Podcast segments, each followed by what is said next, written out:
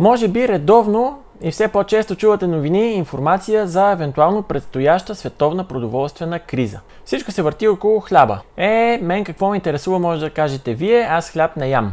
Аз също почти не ям хляб, но моята баба, сигурен съм, че и вашите баби редовно ви питат, е това без хляб ли ще го ядеш. Така че всички сме наясно, че хлябът е много честит гост, не само на българската трапеза, той е основен продукт в а, потребителските кошници за целия свят. А по тези потребителски кошници се изчислява и инфлацията. Така че за какво точно става въпрос? Вие сте с епизод 2 на предаването Добавена стойност, което от сега ще бъде налично и като аудиоподкаст в Spotify. Така че може да го слушате там, а може да го гледате и тук в YouTube. Започваме да видим какво ще става с хляба.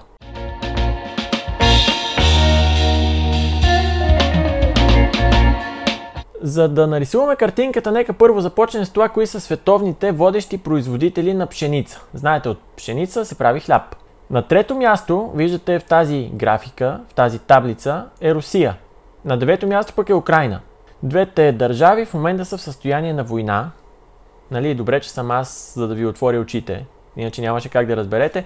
Затова се абонирайте за канала за благодарност още сега.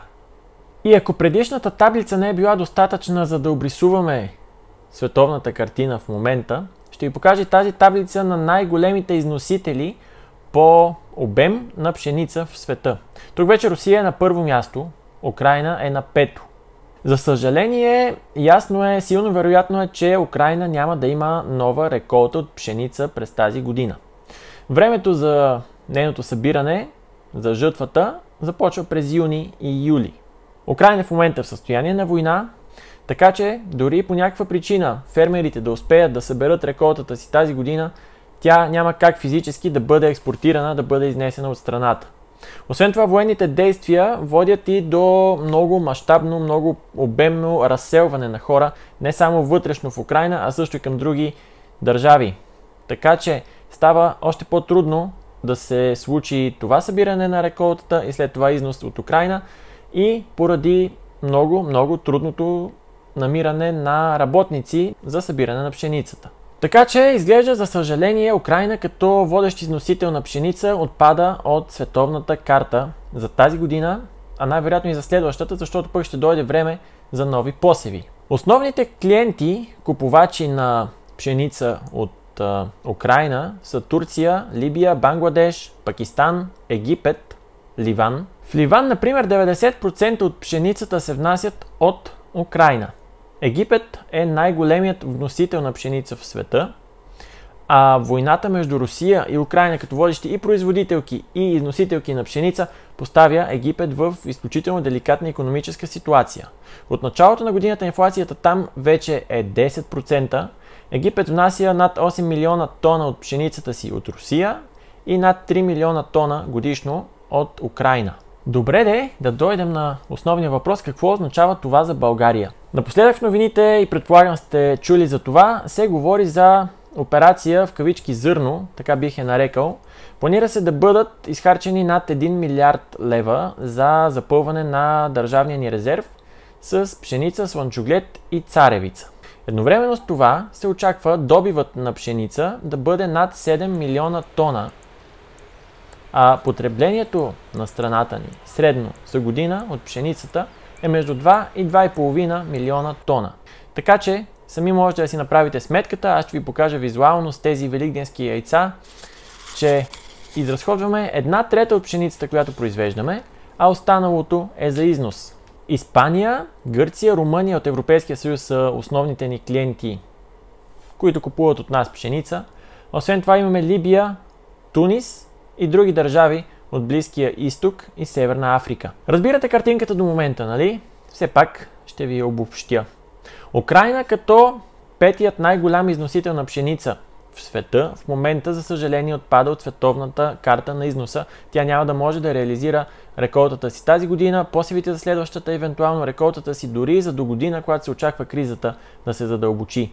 Русия като топ 1, първият най-големият износител на пшеница в света, стои доста несигурно и доста неубедително на световния пазар. Знаете всички економически санкции, които бяха наложени, така че държавите, които купуват пшеница от Русия, ще бъдат поставени в а, доста деликатно положение. В същото време България произвежда над 7 милиона тона пшеница, консумира годишно между 2 и 2,5 милиона тона пшеница, останалото ни е за износ. В същото време искаме да платим на производителите, на фермерите над 1 милиард лева за зареждане на държавния резерв с пшеница, царевица и слънчоглед. Според различни източници и специалисти по темата, сред които аз съвсем не претендирам да бъда, най-малкото не ям хляб, освен хляб столетник, купуването на такова огромно количество зърно в този момент не е въобще най-доброто решение.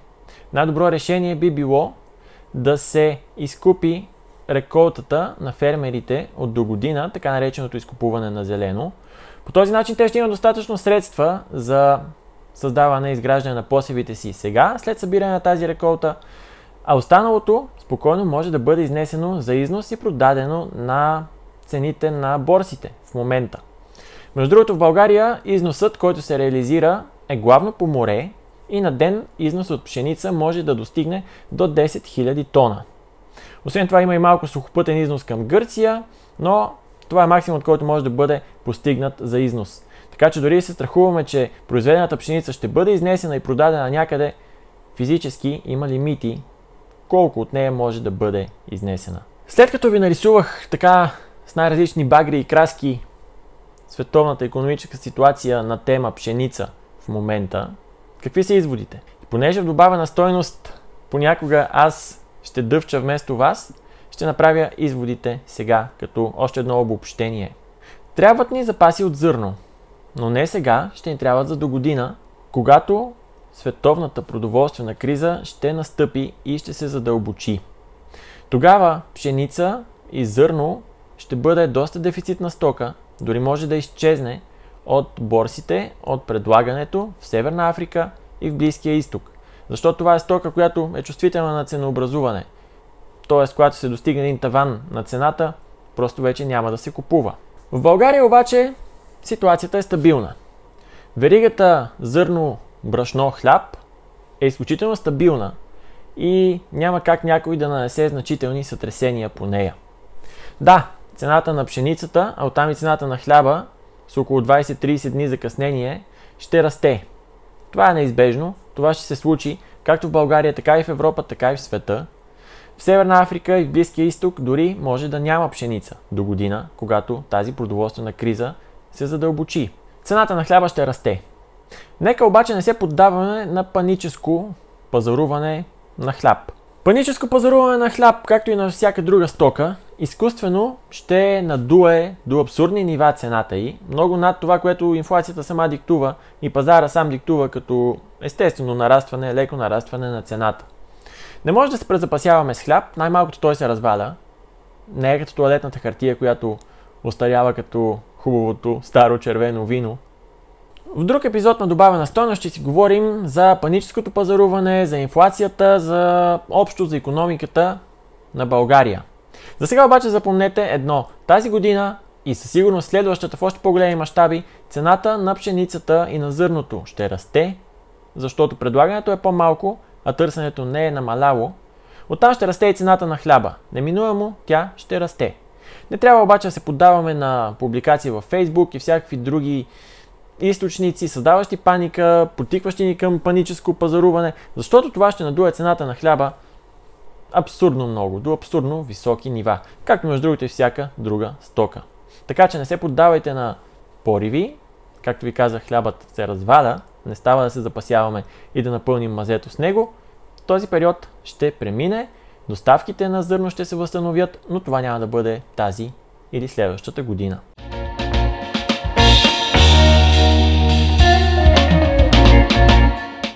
Тук поставям точката на втори епизод на добавена стойност.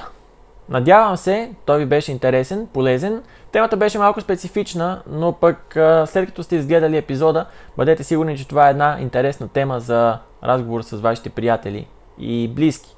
А освен това и ще разберете защо темата за цената на зърното и пшеницата, евентуално и нейният недостиг, ще навлиза все повече и повече в новинарските потоци тази година и още повече до година.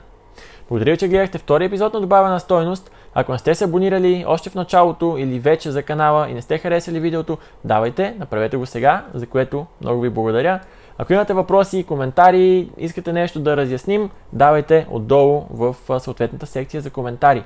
Добавена стойност, както ви казах, вече ще бъде налична и като аудио подкаст в Spotify, така че това е още един канал да се запознавате с информацията, която аз поднасям и се опитвам да донеса добавена стойност във вашия живот и да ви запозная с най-важното, най-интересното и най- ключовото, което се случва по света и у нас, така че да сте информирани за малко време в максимален обем.